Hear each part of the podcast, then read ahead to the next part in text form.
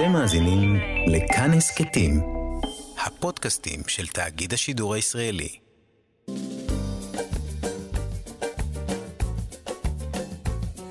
שישים החדש, עם איציק יושע. לחיות בגיל השלישי.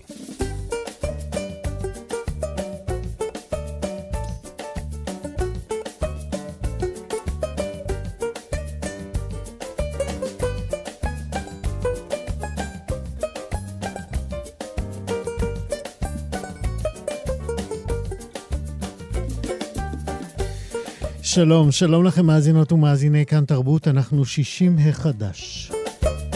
עוד מעט אה, נדבר כאן על יחסי אימהות זקנות ובנותיהן, ומיד אחר כך נדבר גם על הבנים ואבותיהם הזקנים. נדבר גם על המשוררת היפנית שיבטה טויו, שפתחה, שהפכה למשוררת רק בגיל 90. ובמועדון 70 אה, פלוס נערך את המוסיקאי אודי שפילמן, שממש ממש מתדפק על שערי המועדון. תהיה לנו גם אה, מוסיקה מראשית הפופ הישראלי, ככל שנספיק. בצוות היום, שירי כץ, עורכת משנה, עירה וקסלר, טכנאית השידור, שרון לרנר הוא... לא, עירה היא המפיקה, שרון הוא טכנאי השידור. שרון לרנר. אני איציק יושע, איתכם עד 12. 60 החדש.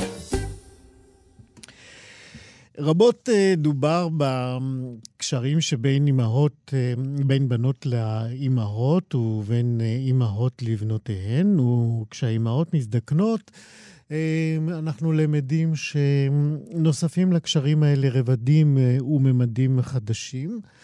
אה, תמר דשבסקי היא גרונטולוגית שעוסקת במערכות הקשרים האלה, וביום ראשון האחרון היא גם קיימה מפגש זום שיוחד לשאלות ולסוגיות בתחום. אה, לחבק את אימא, כך היא קראה למפגש אה, הזום הזה, ועכשיו אני אומר שלום לתמר דשבסקי. שלום, שלום, בוהריים טובים. בוהריים, נכון, מזמן לא שמעתי את הצירוף הזה, את ההלחם הזה. בהוריים. יפה.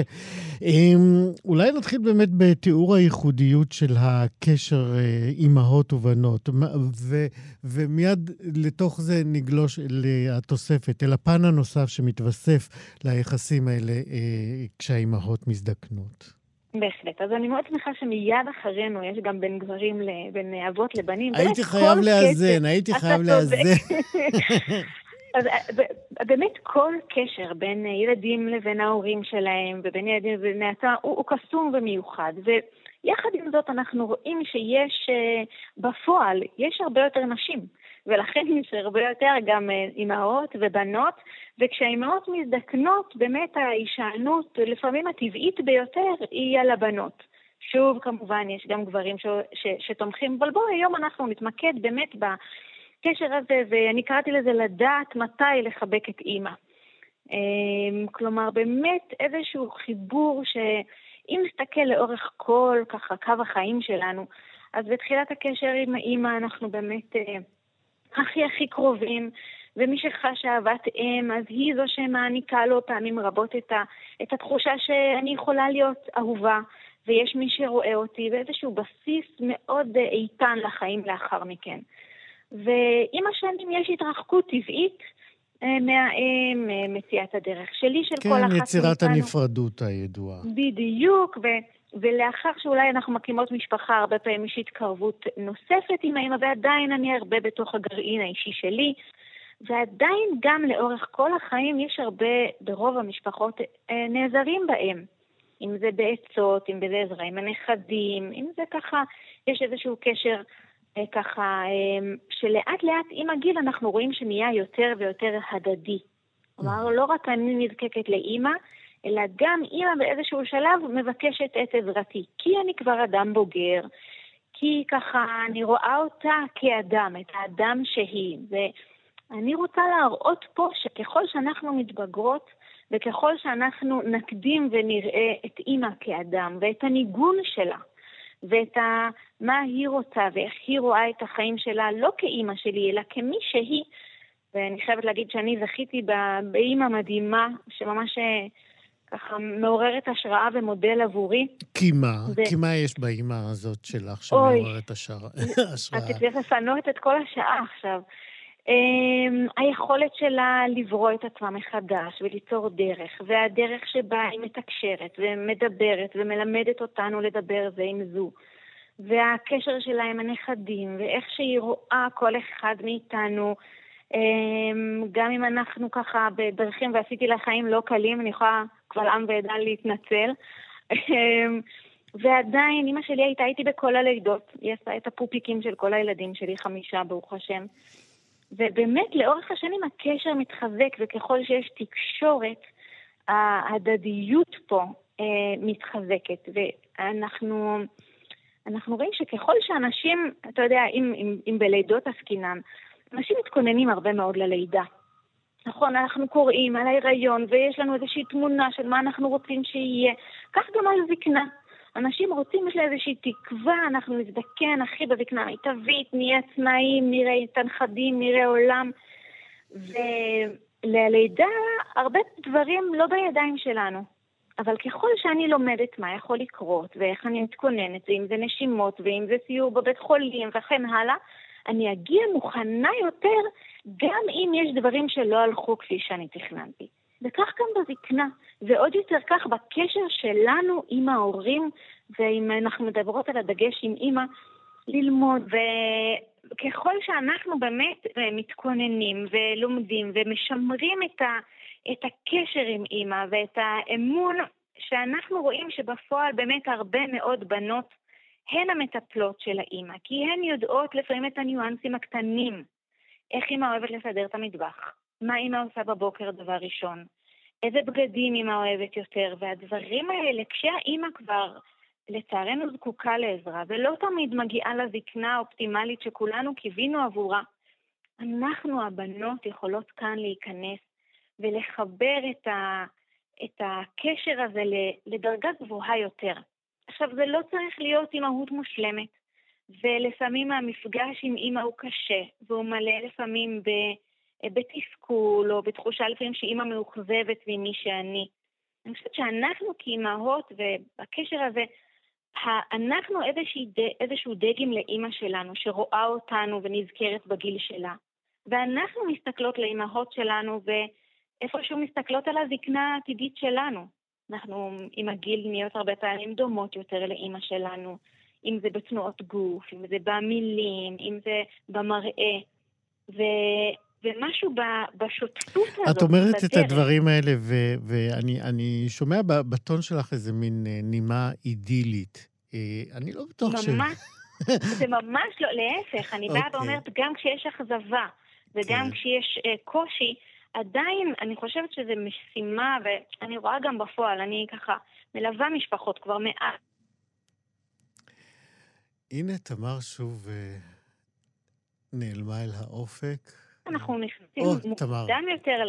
שומעת, אתה שומע אותי? אני, כן, אולי נבקש ממך, אה, כן, לשנות מיקום בבית או איפה שאת נמצאת. אה, כנראה שהנקודה הזאת היא לוקה בתקשורת לקויה. הנה, כאן יותר טוב? ועכשיו שומעים, כן. מעולה. בואי נמשיך. אז כן. אני אומרת שבכלל לא אידילי להפך, כשאנחנו... מנפלאות התקשורת. איזשהו ליווי והערכה, אז אנחנו... אתה שומע אותי? אני שומע למקוטעין, בואי ננסה להמשיך. אוקיי. אמ, אולי מההתלהבות פשוט אני זזה. אמ, ובעצם ככל שאני מקדימה את התקשורת הטובה עם האימא, אמ, ככה אחר כך, כשאימא כן מזדקנת, יהיה בינינו יותר קשר אה, שמאפשר עזרה. זה נורא קשה לבקש עזרה. וזה משהו שאנחנו צריכים להתאמן עליו לאורך כל השנים. ולבקש עזרה מהילדים שלנו, יש אנשים שזה קל להם יותר ויש אנשים שפחות. אבל אם אני כבת לוקחת עליי את האחריות הזו, כן? ואני מסתכלת באמת כ- כבת כרגע. ואני אומרת, אימא חשובה לי. ראיתי מהוובינר שהעברתי אתמול, וככה מההרשמה, ויש לנו גם עוד חודש, זה נושא שהוא בוער. נשים כתבו לי, תודה רבה. האמת היא שאימא שלי נפטרה לפני שנה ואני עדיין רוצה לשמוע כמה זה חשוב. יש משהו בקשר הזה שגם כשמדברים עם נשים שאימא שלהם כבר איננה, מיד בגרון מרגישים את הבכי. יש חיבור לאימא שהוא, שהוא אחר. וכשאנחנו באות ורוצות לטפל באימא ורוצות לעזור, אנחנו רוצות לחזק את האמון ואת התקשורת בינינו לבינה. ובהקשר הזה, נדמה לי שקראתי שאמרת שיש איזשהו, אה, לפעמים אה, אה, טשטוש של הגבולות. זאת אומרת, חילופי התפקידים האלה של גם בת וגם מטפלת, הם, הם יכולים לפעמים להיות מוקד לאי-הבנות, לבלבול, למתח, לתסכול. תני לנו דוגמאות לה... באמת. לבלבול של, של הגבולות האלה, שאת שוכחת שאת הבת של אימא שלך ואת לא רק המטפלת שלה ולהפך. אז אני אתחיל ואומר שבתור גרונטולוגית, אני אישית, אני לא חושבת שיש חילוף. יש תפקידים נוספים ש, שנוצרים, כי אימא שלי תמיד תישאר אימא שלי. ואני תמיד אשאר הבת. נכון, לפעמים צריך להחליף חיתול, וצריך להאכיל, וצריך להזכיר שצריך ללכת לרופא, וזה תפקידים שבעבר אימא עשתה עבורי. אבל בשום שלב אין פה חילוף של תפקידים. אני צריכה כבת אה, ללמוד תפקידים נוספים, שזה אדרבה, כמה שנלמד מוקדם יותר, יותר טוב. אני כן לפעמים רואה באמת את התסכול, למשל אימהות שחולות בדמנציה, באלצהיימר, וצריך להזכיר להם אותו דבר שוב ושוב, וצריך לעזור להם לפעמים להתלבש. אמ, אנשים באמת נכנסים ללופ נורא נורא נורא קשה, אני לרגע לא אה, לא חושבת שה, שהכל פה מאוד מאוד אה, פשוט ואידאלי. ויש משהו ב... שלחה לי לא מזמן, קיבלתי תמונה של מישהי שביקרה את אימא שלה בבית אבות ונתנה לה גלידה. ותמונה באמת מדהימה, ואתה אומר, אם פעם היא קנתה לי את הגלידה הזו. ולפעמים באמת אתה צודק שיש פה איזשהו בלבול. ועדיין כשאנחנו, ואני עוד פעם בכוונה חוזרת לתקשורת, כי תקשורת זה לא רק במילים, זה במגע, ובקשר עין. ואני מאוד מאוד ממליצה את העניין של הנוכחות, של רגע לפני שאני מגיעה לביקור הזה עם האימא. כן, אנשים עוצרים את החיים שלהם, נשים עוצרות ולא הולכות לנכדים או לעבודה או לילדים, ועכשיו נוסעות לבק... לבקר את אימא. תעצרו שנייה לפני שאתן נכנסות. קחו נשימה עמוקה, כי לפעמים, הרבה פעמים המפגש הזה מה? הוא לא קל. כדי מה? כדי כן. רגע להתרכז ולהגיד בשביל מה באתי. מהן המטרות שלי? שתי מטרות עיקריות שבשבילן באתי.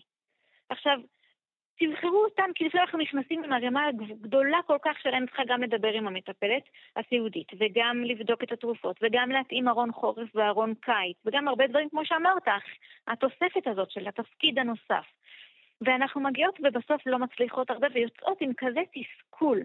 אז תבחרו שתי משימות ותיכנסו, ורגע קחו את עשר הדקות הראשונות עם טלפון סגור בתיק, ותנו תשומת לב לאימא. כי היא זקוקה לכן באותה מידה של התשומת לב של המגע. כן, אני, כן. אני רוצה לקחת אותך לתמונה אה, קצת הפוכה. אה, אה, יש, יש כמובן המון בנות ואימהות ובנים ואבות ואימהות שגוררים, את יודעת, המון מועקות וחשבונות גם אל תוך הזקנה. זה לא נדיר כל כך, כן? את לא, נכון. את לא נופלת מהכיסא. אה, אני, יכול להכיר מצב שבו אה, האימא כבר באמת אה, אולי לא, לא לגמרי בקשר, אבל היא, עדיין מתפקדת וקיימת, ונוצר איזשהו צורך אצל הבת לעשות איזשהו סדר, איזשהו תיקון, גם אם מאוחר ביחסים. ואני יודע על מישהי שבאמת הייתה עושה את העצירה הזאת, אה, כמו שהמלצת עכשיו לפני הדלת, ואומרת, למה אני באתי? והיא אומרת, אני באתי כדי לדבר איתה על מה שלא דיברתי איתה עד עכשיו. גם אם היא לא שומעת, גם אם היא לא מקשיבה, גם אם היא לא יכולה באמת להגיב לדברים. יש לזה ערך?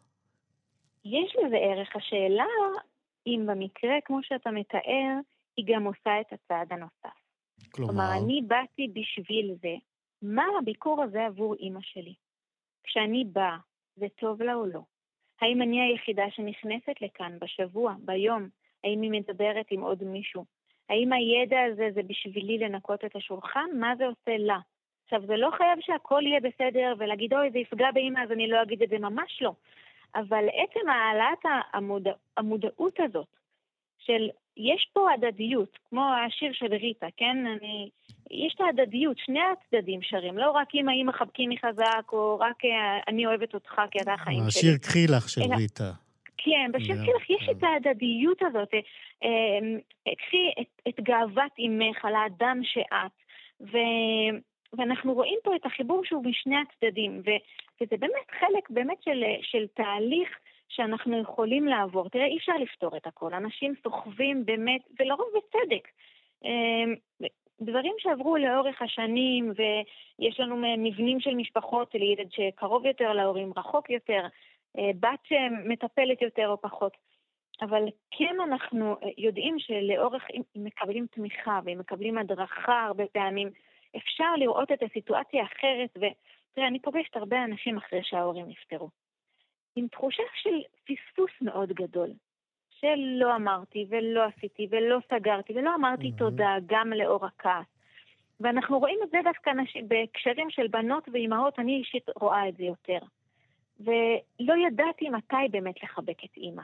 כשעמדנו שם שתינו, עם לפעמים הכעס, האם כן לגשת, לעשות את הצעד הזה. Mm-hmm. ו- ואני כן, דרך הוובינר והמסע המקצועי שאני אישית עוברת, לראות את, הח- את החיבור הזה ולראות עד כמה אמ, התקשורת והאמון והחברות הזו היא כל כך חשובה.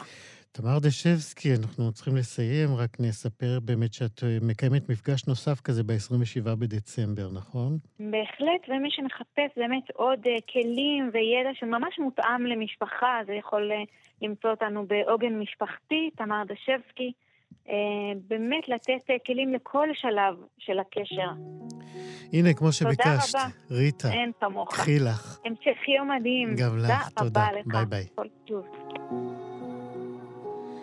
קחי לך את השיר ששרתי לך כשהיית בתוכי. קחי לך. 60 החדש. אז דיברנו על אה, יחסי האימהות אה, והבנות, והרי לא יכול להיות שאין מה לומר על יחסי אימהות ובנים, ובוודאי אבות, זקנים ובניהם, ולכן יש לנו את יעל חביב, שהיא מטפלת זוגית ומתמחה בגיל השלישי, ואיתה אנחנו נלך אה, עכשיו לטפל בבנים אה, ובאבותיהם. שלום יעל. שלום, איציק. אז אפשר לומר שיחסים בין אבות לבנים הם לא פחות מורכבים מיחסי אמהות ובנות? אני חושבת שבהחלט כן, אפשר, אפשר להגיד את זה בשם מלא. אתה יודע, אני חושבת, אני שומעת את השיר של ריטה, גם שמעתי את הרעיון המופלא מקודם. אני חושבת, האם אני אשמע את שלמה ארצי ואת בן ארצי שרים שיר כל כך... רגיש ונוגע ותחבק אותי, וזה מעניין, זה מעניין, אתה יודע, באמת להעלות את זה, האם יכול להתקיים שיר כזה בין אבא לבן, שהוא כל כך רגשי וכל כך חם וכל כך נוגע. מערכת היחסים בין אבות לבנים הן בהחלט מורכבות, לא פחות, הן פחות מדוברות, פחות יש להן אולי במה, או אתה יודע, מעצם, אני, אני אעשה הכללה נוראית ואני יודעת שאתה שונא את זה, אבל שבנים פחות ורבליים, פחות, בנים פחות מדברים רגש, ומן הסתם הכל... לא, אני לא, אני, לא, אני לא שונא את זה, אני פשוט בוכה את זה. זה דרך יפה להגיד את זה, איציק. כן. כן, כן, שידברו יותר רגשות, מה רע? נכון, נכון. אני ככה מסתכלת היום על הדור הצעיר, על ההורות של האבות היום, ואני רוצה להגיד שיש בה משהו יותר חם, יותר נוגע, יותר מלטף, פחות, אתה יודע, חוסך שבטו, שונא בנו, אלא יותר מחבק בנו. ככה, ועוטף אותו ואוהב, יש המון המון מגע היום בהורות העכשווית הזו. אז בואי באמת ננסה, לפחות ממה שעולה בקליניקה, אנחנו לא מדברים פה מחקרית, אבל הניסיון שלך הוא בהחלט אבן שואבת להמון רעיונות והבנות ותובנות. מה באמת, כשבאים אלייך, בולט בתחושות הפספוס, בתחושות הכעס, בתחושות החשבון בין אבות לבנים? אני יכולה להגיד ששוב, אני, אני שמחה שאתה מחזק את זה שזה לא מחקרי, כי, כי באמת אין פה עבודה, או אני לא מכירה עבודה שנעשתה בנושא. הניסיון שלך הוא מספיק מעניין בתחום. אבל באמת בקליניקה עולה הרבה מאוד המקום של אכזבה. זאת אומרת, משהו של ההמשכיות, משהו של ללכת בדרכי כאב, כמי שמוביל את השבט הזה, כמי שנתן את החיים האלה ואיפשר אותם, בעצם הייתי מאוד מאוד מצפה שתלך בדרכי, או תהיה כמוני, או תשמור על, על עולמות הערכים כמו שאני הנחלתי אותם אה, לך, בני. אה, ואתה יודע, זה, זה, זה מאוד מאוד מעניין לראות את, ה, את השיח הזה שקורה אצל אנשים מבוגרים, בעצם ההבנה של, של דיברתם קודם על ההיפרדות, על בעצם להבין שהבן שלי הוא לא אני. הבן שלי הוא הבן שלי, הוא מי שהוא והוא ייקח את חייו לאן שהוא ירצה, לאבות הרבה יותר קשה אה, להתמודד עם המקום הזה, שבעצם אנחנו שתי ישויות נפרדות, והוא לא צריך ללכת בדרכי. ויכול להיות שחשבתי שהוא יכול יותר, והוא, והוא יכול להשיג יותר, והוא מוצלח יותר, אבל בסוף הבחירות שלו הן שלו, הן, הן של האיש שעומד בזכות עצמו, ולא האיש שעומד מולי שהוא בהגדרה הבן שלי. הוא הרבה הרבה מעבר לרק היותו אה, הבן שלי. כן, ואז, והמתחים וה, והכעסים אה, נוצרים בדיוק במקום הזה שבו האב אולי לא משכיל או מסכין אה, אה, להבין שזה באמת, הנפרדות הזאת היא טובה לשניהם. נכון, ו- וזה קושי, אני, אני בהחלט יכולה לראות את הקושי הזה. אתה יודע, יש איזה, איזושהי באמת אה, קונספציה של אני נתתי לך את החיים, אני אפשרתי לך את מה, ש, את מה שהגעת אליו, אה, אני, אני, וההערכה שאתה יכול לתת לי לא בחיבוק או מגע, היא, היא הערכה של ללכת בדרכי, או להיות מה שציפיתי ממך. שזה סוג של חוזה שפה אני ממש לא סובל אותו. כן, אבל הוא קיים, לצערי הוא קיים, והוא הרבה כן. פעמים, אתה יודע, הוא בסאבטקסט, הוא לא, הוא באמת, הוא לא... לא, ברור, אה? בוודאי. אבל... אה, נכון, אני נכון, מציע, נכון. אני, אני באמת, אה, אם אנחנו מדברים כבר על יחסי אה, אבות אה, ובנים, אה, גם אה, אימהות, אה, לשנות את החוזה, כאילו, ב, בבסיס שלו. הרי הילדים, אני לא ממציא כאן שום דבר חדש, הרי הם לא באו לעולם כי הם רצו, הם באו כי אנחנו רצינו. אה, ואני חושב שמידת ההגינות מחייבת אותנו כהורים אה, לאמץ את אה, כלל הברזל של אנחנו חייבים להם הכל, הם לא חייבים לנו כלום. וואו, יהיה לי הרבה עבודה בקליניקה, תודה איתי. אה, אבל כן, זה, תקשיב, זה תהליך, אני חושבת שזה גם משהו שמאוד מאוד מאופיין, גם תרבותי וגם אה, דורי.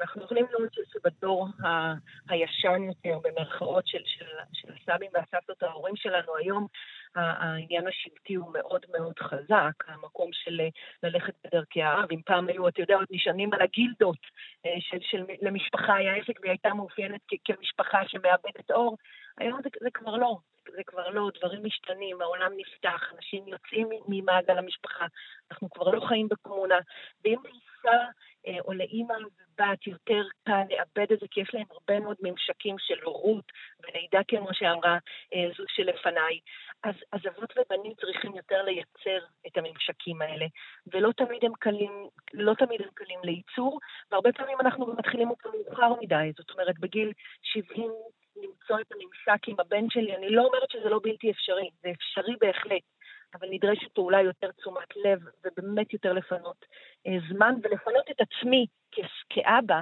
אה, להיות יותר קשוב היום לדור הצעיר. כן. אה, אה, כשמגיעים אלייך לקליניקה, את רואה באמת, נגיד, מאבקים היסטוריים שלא מיצו את עצמם בתקופה שהם היו צריכים למצות את עצמם? כמו למשל, אנחנו מכירים הרבה בגיל התבגרות, שיש איזה מאבקים על טריטוריה בבית, מי הגבר. אה, נכון. אלה מאבקים שמתאימים לתקופה, לא מתאים שהם יימשכו עד סוף החיים, אבל יש כאלה שגוררים אותם. איך, איך את מטפלת בהם? תראה, אני, אני חושבת שפה שוב יש את המקום של ההיפרדות. זאת אומרת, האם אני משחקת את התפקיד של הבן המתבגר שלי, ש, שפה עכשיו כובש, או, או, או משהו מאוד מאוד כוחני ככה בתוך הבית, בתוך מערכות היחסים של מי הבית הזה, מי שולט בו. אה, ואם לא נעשית היפרדות, אז כן, זה תהליך שאנחנו צריכים לעשות אותו בגיל מבוגר יותר. אנחנו בהחלט בוחנים מה המקום שלי ומה המקום שלי. ומה המקום של הבית שלו, ומה, ואולי גם מה הקושי שלי כבן אדם מבוגר לוותר על, על הטריטוריה שלי. האם בוויתור על הטריטוריה שלי בעצם אני מוותר על עצמי? הרבה פעמים כשאני אומר, אוקיי, אז, אז, אז אני מוותר על הטריטוריה שלי, אז, אז אולי אני כבר לא קיים או אין לי זכות קיום. שזה איזשהו משפט, אתה יודע, ככה איזושהי קונספציה שאפשר לפוצץ אותה. אמ, האם אני יכול לאפשר לעוד מישהו להיות בטריטוריה שלי, ולא בהכרח על חשבוני, אלא ביחד איתי? זה שיח מאוד מאוד מעניין, אתה יודע, ואפשר אה, לדבר אותו שעות, אבל אני חושבת שבהחלט נופלים אסימונים אה, לאנשים מבוגרים, של בעצם איפה הייתה היפרדות ואיפה הבן שלי הוא איש וישות בפני עצמו, ואיפה אני כגבר אה, אולי מזדקן עם אובדנים של מסוגלויות, שצריך להתמודד עם זה ביני לבין עצמי, ולא אולי בכעסים או בחששות או חרדות מול הגבר הצעיר שמתפתח מולי, שהוא גם הבן שלי. וגם זה, אה, יש לו, יש לו מקום נכבד. אז מה למדנו היום? שיחסי בנים ואבות הם לא פחות מורכבים מיחסי אמהות ובנות, אה, ואנחנו נמשיך לחפור במורכבות הזאת וללמוד אותה, כי אין לנו ברירה. נכון, יעל? נכון, לגמרי. תודה רבה, יעל חביב, תודה שדיברת איתנו. תודה רבה, להתראות. תודה, ביי ביי. 60 החדש. אה, מעת לעת אנחנו אוהבים אה, לנער כאן את הקלישאה שאומרת שלעולם לא מאוחר מדי, כדי לומר שהחיים בגיל השלישי הם התחלות גדולות למסעות אה, חיים חדשים ובעלי משמעות, והפעם אנחנו נתעלה במשוררת היפנית שיבאטה טויו, שהתחילה לכתוב שירה רק כשהגיעה לגיל 90, וכבר אז, אה, כשהתחילה לפרסם, ומיד הפכו הספרים שלה לרבי מכר. אתן לכם קצת פרופורציות. אה, עשרת אלפים אה, ספרי שירה ביפן נחשבים לרבי מכר, והיא, והיא מכרה מאות אלפים. זה קרה לה ביפן וגם ברחבי העולם. איתן בולוקן תרגם את ספר הביקורים שלה לעברית, ומאז מגיעות אליו לא מעט שאלות, בקשות ומחשבות של קוראות וקוראים על האופן שבו שירתה של אה, שיבאטה טויו נגעה בהם, שימחה אותם וגם אה, נתנה להם תקווה. הוא גם שמע על בתי דיור מוגן אה, שמעניקים עותקים של הספר שלה לכל דייר או דיירת חדשים שמגיעים למקום. אמ, והוא אה, גם אה, איתנו עכשיו כדי לספר לנו עוד על האישה המופלאה הזאת. שלום איתן. שלום, שלום, בוקר טוב, צהריים טובים. בוקר טוב. בשבוע שעבר אתה גם אה, קיימת מפגש ושיחה על הספר, נכון? כן, כן, מפגש עם ארגון שנקרא עמותת חוכמת ההזדקנות. עשינו מפגש על הספר, השירה, החשיבות שלה. היה מוצלח מאוד. אז אולי אה, אה, עוד מעט ניכנס אה, לדברים שנשמעו שם, אבל אה, אולי תן לנו ככה קצת אה, ביוגרפיה על אה, שיבת הטויו. כן, היא נולדה בטוטיגישי, שזה צפון-מזרחית לטוקיו, עיירה קטנה, יחסית לעומת טוקיו כמובן. כל. חייה הייתה עקרת בית. נישאה בראשונה לבעל שנהג איתה באלימות, והיא בגיל 20 היא התחתנה. כן. כן, כן, והיא החליטה לעזוב במהרה, נישואים ראשונים אה, נגדעו במהירות, מתוך רצון והחלטה שלה, היא לא הסכימה לשאת את זה. זה גם מספר לנו ומתאר לנו את האופי שלה. יש לה טמפרמנט בריא של פיכחון ואומץ, ואפילו אומץ, היא פשוט עזבה. לאחר מכן היא פגשה, היא התחילה לעבוד במסעדה. בעלה השני היה שף שם, הם נפגשו למעשה במפגש, במסעדה. התאהבו, התחתנו ונולד להם ילד, אה, הילד היחיד שלהם, קניצ'י, זה שמו קניצ'י, mm-hmm. והמשיכה לעבוד במסעדה. וכל חייה הייתה בעצם אימא ועובדת במסעדה, היא התעניינה בספרות, היא התעניינה בקולנוע, בריקודי עם, אבל רק כשהגיעה לגיל 90 התחילה לכתוב. וזה בעידודו של בנה. נכון, בדיוק. אגב, החוכמה של קרובי משפחה והאינטואיציה הרגשית של קרובי משפחה שיודעים לפעמים יפה מאוד בין אם בשתיקה, בין אם ברגישות אה, אינטואיטיבית כזו, יודעים שמשהו עובר על המבוגרים, על האימא או האבא. והוא הציע לה באמת אה, להתחיל לכתוב, הוא קרא לזה שברי זיכרונות, תשרבטי זיכרונות, mm-hmm. תתחילי, תתחילי בלכתוב זיכרונות. והתחילה לכתוב ונוצרה שירה. והיא באמת בשירה שלה עוסקת גם אה, בגיל אה, ובזקנה ובהזדקנות. אה, תנסה לאפיין עוד קצת את השירים שלה. אגב, איך התקבלו השירים הראשונים שלה? האם מיד זה הפך ל... לרב-מכר, הספר הראשון? יחסית מהר, כלומר, היא זכתה לראות את הספר הראשון הופך לרב-מכר שמכר למעלה ממיליון וחצי עותקים ביפן לספר ביקורים בשירה בכל, בכל אומה, זה לא מובן מאליו, בוודאי אישה גם שחושפת את עצמה בצורה כזו ביפן, שבמובנים רבים היא עדיין תרבות פטריארכלית. והיה היה בסט סלר די מהר. הספר השני כבר אה, יצא לאחר מותה, אז היא לא זכתה לראות אותו, אבל די מהר היא התחילה לפרסם בעיתון המקומי. אגב, זה חשוב מאוד שיהיו עיתונים או כתבי עת מקומיים שייתנו במה לשירה כזו. ביפן יש פשוט מדור, זה נקרא שיר הבוקר, אסה נאותה, שיר הבוקר, שבו רק אנשים מבוגרים, זקנים, מפרסמים את השירים שלהם. והיא הייתה אחת מהם. היא לא ציפתה שהתגובות יהיו כפי שהיו, והגיעו תגובות וביקשו ממנה שתשלח עוד. ולאט לאט הצטברה כמות שירים שבסוף אה, די מהר הפכה לספר מאוד מצליח, אבל זה לא היה תכנון שהוא יצליח, זה, זה פשוט כך קרה. הייתה משאלה, אבל אה, משאלה, התגשמה. בדיוק, בדיוק, בדיוק. כן.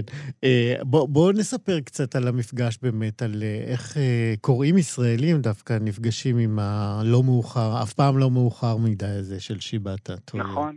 נכון, תראה, אני חייב פה תודה קודם כל להוצאת לוקוס ולשיר החפר ולעורכת התרגום הדס גלעד, שבאמת החלק שלהם בפרסום בעברית הוא מאוד מאוד גדול ואני חייב להם תודה. והספר הזה, אני מקבל כל כך הרבה תגובות עליו. קודם כל אומרים לי, זה כל כך כל כך לא ציני. ואנחנו חיים בתרבות כל כך צינית, במכבש אינסופי של לחצים ושל מצבי חירום לא עלינו. אנחנו חיים באקטואליה שתוקפת אותנו מכל מקום. וחוכמת השנים של שיבתה לא מתכחשת לאקטואליה. אם קוראים בשירים שלה, רואים שהיא יודעת יפה מאוד מי זה ראש הממשלה, יש לה דעה על מלחמות, היא לא פורשת מן העולם. אבל יש אה, התפנות בשירה שלה, ויש common sense שבו אדם לא מגויס כל הזמן לאיזשהו מרדף, כן, או אפילו להישאר צעירה, לא מתייחסים אל, זקן, אל זקנה כפגם, אין העלאה של anti-aging, יש תמיכה ב pro-aging, aging זה, כן, זקנה אה, התבלות הגוף, שינויי החיים, הם לא פגם בחיים, הם חלק מהחיים. אז התגובות שאני מקבל הן, הן מאוד מחממות לב, כי, כי אני חושב שכישראלים אנחנו בתוך, באמת, מה לעשות, סיטואציה היסטורית מאוד קשה אנחנו חיים בה. אנחנו חיים במעין מכבש כזה ש, שמתרגם לתרבות שלפעמים היא מאוד צינית. במיוחד כלפי החלשים ביותר, במיוחד כלפי אלה שצריכים עזרה בסיעוד, במיוחד כלפי זקנים. אה, אתה יכול להיזכר איפה כן. בשירים של שיבתה אה, אה, היא מתייחסת כן. לנקודות האלה? כן, אני אגיד לך, תראה, אני לא זוכר את השירים שלה בעל פה, אבל יש לה כל מיני ניואנסים וכל מיני התייחסויות. אני אתן לך, הנה, שיר שפתחתי עכשיו. אוקיי. מאוד קצר, אני פשוט אקרא אותו, זה שיר מאוד קצר. בבקשה, בטח. היא קוראת לשיר הזה כוח לחיות, לא פחות, כן? כוח לחיות. איקידו צ'קרה. זה שם השיר. Mm-hmm. כוח לחיות. אז אתה אומר לעצמך, אוקיי, מה נותן לה כוח לחיות? והיא כותבת ככה: עכשיו, כשאני בת למעלה מתשעים, כל יום יקר מאוד לליבי. הרוח המלטפת את לחיי, שיחת טלפון מחברה, אנשים שבאים לבקר, כל אלה נותנים לי כוח לחיות. מה שנותן לה כוח לחיות זה לאו דווקא הרווחה הכלכלית שלא הייתה לה. זה לאו דווקא איזשהו הישג ספרותי מדהים שהיא לא ציפתה לו, היא לא ציפתה שהספר יהיה ככה. מה שנותן לה כוח לחיות זה הדברים הקטנים ביותר, המובנים מאליו יותר. הדברים שאני אומר בכאב לב, עוברים הפרטה גוברת והולכת בעולם המערבי בכלל ובישראל. אנשים שבאים לבקר, איזה צוות רפואי שבודק כל יום מה שלומה, אח או אחות, הדברים האלה לא צריכים להיות, אה, אני רק, אה, כן, הפונקציה של התאגיד שהחליף את, ה, את קופת החולים או את mm-hmm. הסיעוד. בין אם בני משפחה, בין אם אה, צוות רפואי שהממשלה, אגב, ביפן תומכת מבחינה כלכלית מאוד בצוותים רפואיים, ויש תקנים, לא חסרים תקנים ביפן. כן. אז, אז אני חושב שזה... מישהו. שומע כאן. שישמע היטב, שישמע היטב. אני יודע, שישמע היטב ושיותר מזה שיעשה משהו. כי המצב לא טוב, האוכלוסיות הזקנות חטפו בש, בשנים האחרונות. אז שיבה טטויו היא, היא, היא, אתה אומר לעצמך, זה כל כך מובן מאליו, ביקור, צוות רפואי אדיב, צוות רפואי שאגב, הוא לא אנוס למקצוע, שהוא בא בחפץ לב למקצוע. Mm-hmm. זה באמת כל כך קשה ליצור כזה דבר? אז התגובות בדרך כלל הן של ילדים שמטפלים בהורים מזדקנים, כן. באנשים סיעודיים, בבתי אבות. דיברנו על זה קצת גם היום כאן כן? בתוכנית. כן, כן שמעתי קודם, כן. כן. אנחנו יכולנו לדבר עוד הרבה, נספר באמת ששיבה טטויו, אה, אה, היא האריכה ימים עד גיל 101. כן. אה, אז אפשר להתחיל אה, לכתוב שירה, זה גם מאריך ימים בגיל מאוד, 90. נכון, נכון. איתן בולו כאן, תודה רבה שדיברת איתנו. תודה, תודה לך על ההזדמנות. תודה, להתראות. 60 מחדש, מועדון 70 פלוס. אודי שפילמן הוא אחד המוסיקאים הוותיקים והמאוד מוערכים אצלנו, והיו שנים שבהן התזמורת שלו והוא היו ממש משתתפי חובה באירועים ושמחות מכל מיני סוגים. אה, הוא אפילו השתתף בתחרות הקדם אירוויזיון עם אה, להקת אה, עפיפון, ובחודש הבא הוא ממש ממש נכנס למועדון 70 פלוס שלנו, ואני מאוד שמח לומר עכשיו, שלום לאודי שפילמן. צהריים טובים. מה שלומך? אני טוב, איך אתה? אני גם טוב, תודה רבה, הכל בסדר. אז ספר לנו קצת למי שככה איבד uh, כיוון איתך. איפה אתה היום? מה אתה עושה היום? Uh, אני היום כבר uh, די פנסיונר, אבל פתאום הגיעה הצעה לפני איזה שנה וחצי, שנתיים, לסיבוב בארצות הברית בקהילות יהודיות עם שירים ישראלים בני זמננו.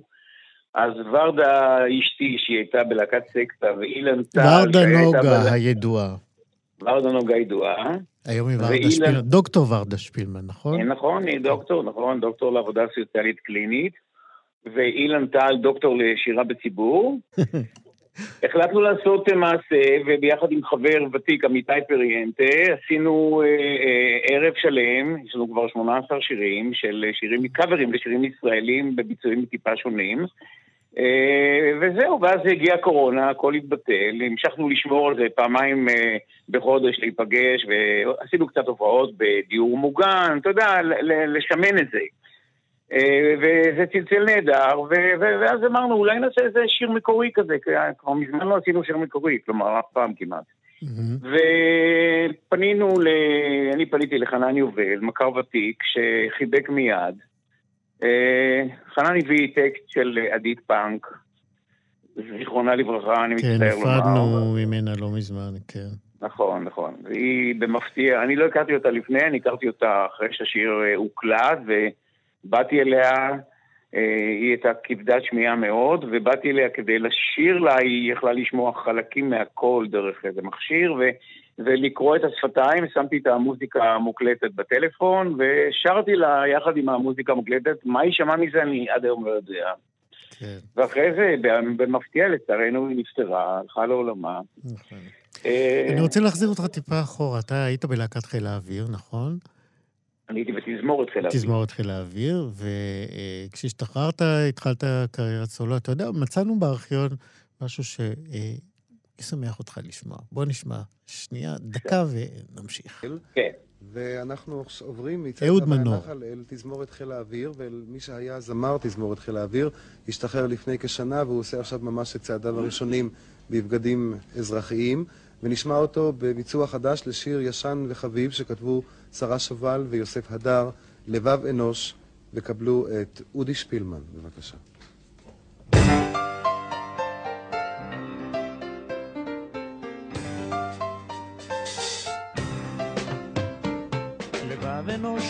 של ברוש עם ענפים דקים, בייאושו ייקוף ראשו לרוח, אך אם טיפה עליו נטפה של אודם פונדקים, הכל יאהב במלוא לבב פתוח.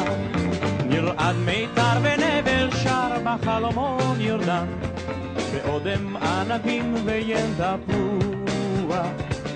ובכרמים לוחשות פנים, עיניו אדום נכלם. כי והתאווה עם ענווה. אודי שפילמן, עכשיו אנחנו יודעים כן. גם איזה זמר מצוין אתה. ועיבודו של ירון גרשובסקי, נכון, שהוא המנהל נכון. המוזיקלי והפסנתרן של מנהטן טרנספר, למי שמכיר. נכון, נכון. ולפני שנתיים הייתה הופעה של מנהטן טרנספר בארצות הברית, במקום שאני שירתתי בו כחזן וקהילה קונסרבטיבית. אז זהו. ולפני אה, שעזבתי, לפני שעזבתי, ארגנתי קונצרט עם מנהטן טרנספר וירון, ושרנו את השיר הזה לפני הקונצרט שלהם. לפני שהעליתי אותם לבמה, שרנו את השיר הזה, וזיכרונות נהדרים, באמת. אבל זה שירה של שנות ה-70, אתה יודע. לגמרי. אה, אה, הזכרת כאילו במובלע, אבל אני רוצה לספר על זה קצת יותר. היו תקופות ארוכות שהייתה לך קריירה של חזן.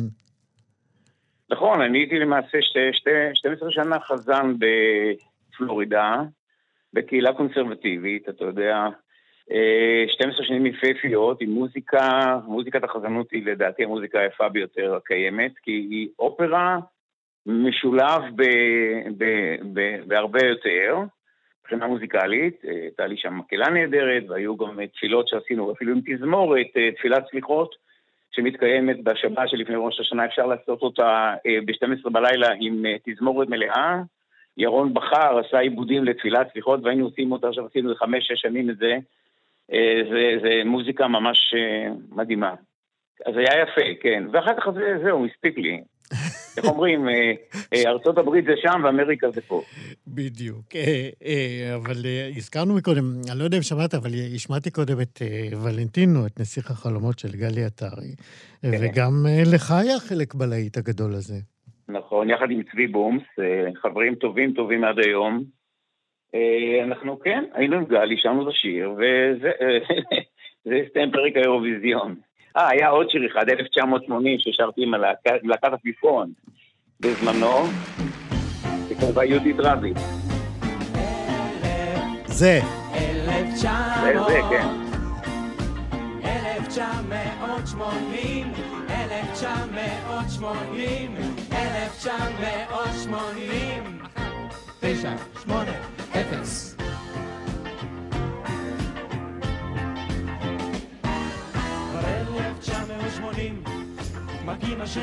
קדם אירוויזיון 1980, להקת עפיפון של, אה, שלך, אודי שפילמן. נכון, שיר של אה, יהודית רביץ ויעקב גלעד, עיבוד, אני חושב, של דוד בושה. כן, אה, אחד מהשירים שככה קצת שכחנו, אבל אנחנו שמחים להיזכר באופטימיות שלהם. אבל אתה יודע כן. מה, אם אנחנו בענייני חידונים כאלה, אז אה, אה, אני אשמיע לך עוד קטע משיר, אני בטוח שתדע את התשובה, אבל השאלה היא, מה הקשר שלך לשיר הזה? בוקר לך, בשנת תרל"ח, את קציר הענבים, יצאו מיפו על סוסים. חמשת הרוכבים, שטמפר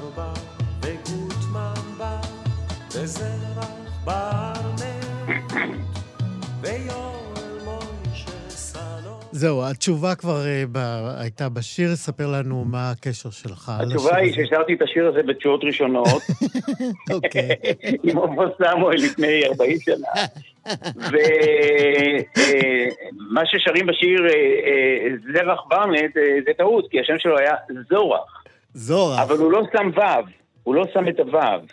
אז היו קוראים זין ר"ח כזורח, והוא היה זורח ברנט. אימא שלי הנינה שלו, אימא שלי עדיין איתנו, היא בת 98, אז אתה, אתה החימש של זורח ברנט. משהו כזה, כן, כן, כן. לא רק אני, יש עוד. וכן, עכשיו דווקא שבוע שעבר היה, נספיק עוד לשמוע את השיר? אה, אה, אנחנו נשמע את, אני רוצה לשמוע את 1980, אבל... 1980 אה, נשמע ב-1990, אבל אולי כדאי לשמוע את בין הזמנים, שזה באמת שיר נפלא שחנן יובל הלחין ועדית כתבה. אבל אותו אין לי, אותו אין לי לצערי. באמת? כן. בפטפון, יש לך אותו בפטפון, תמשוך אותו. אה, ייקח לי זמן, אבל אנחנו לא נספיק. אה. אז תחליט אתה, או יואל משה סלמון, כן, או יואל משה סלמון, או 1980, ממה אתה רוצה מה שאתה בוחר, יקירי, הכל בסדר. בוא נלך על 1980, הייתה שם איזו אופטימיות שחסרה היום. טוב, בסדר גמור. אודי שפילמן, היה כיף לדבר איתך, תודה רבה. כל טוב לך. להתראות. ביי ביי.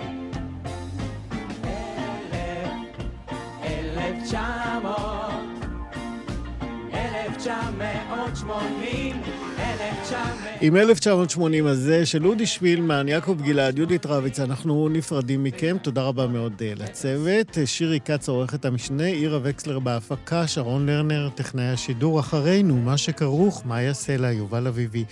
אני איציק יושע, יוצא לחופשה קצרה. נחזור בכוחות מחודשים. תודה רבה לכם, להתראות. אתם מאזינים לכאן הסכתים, הפודקאסטים של תאגיד השידור הישראלי.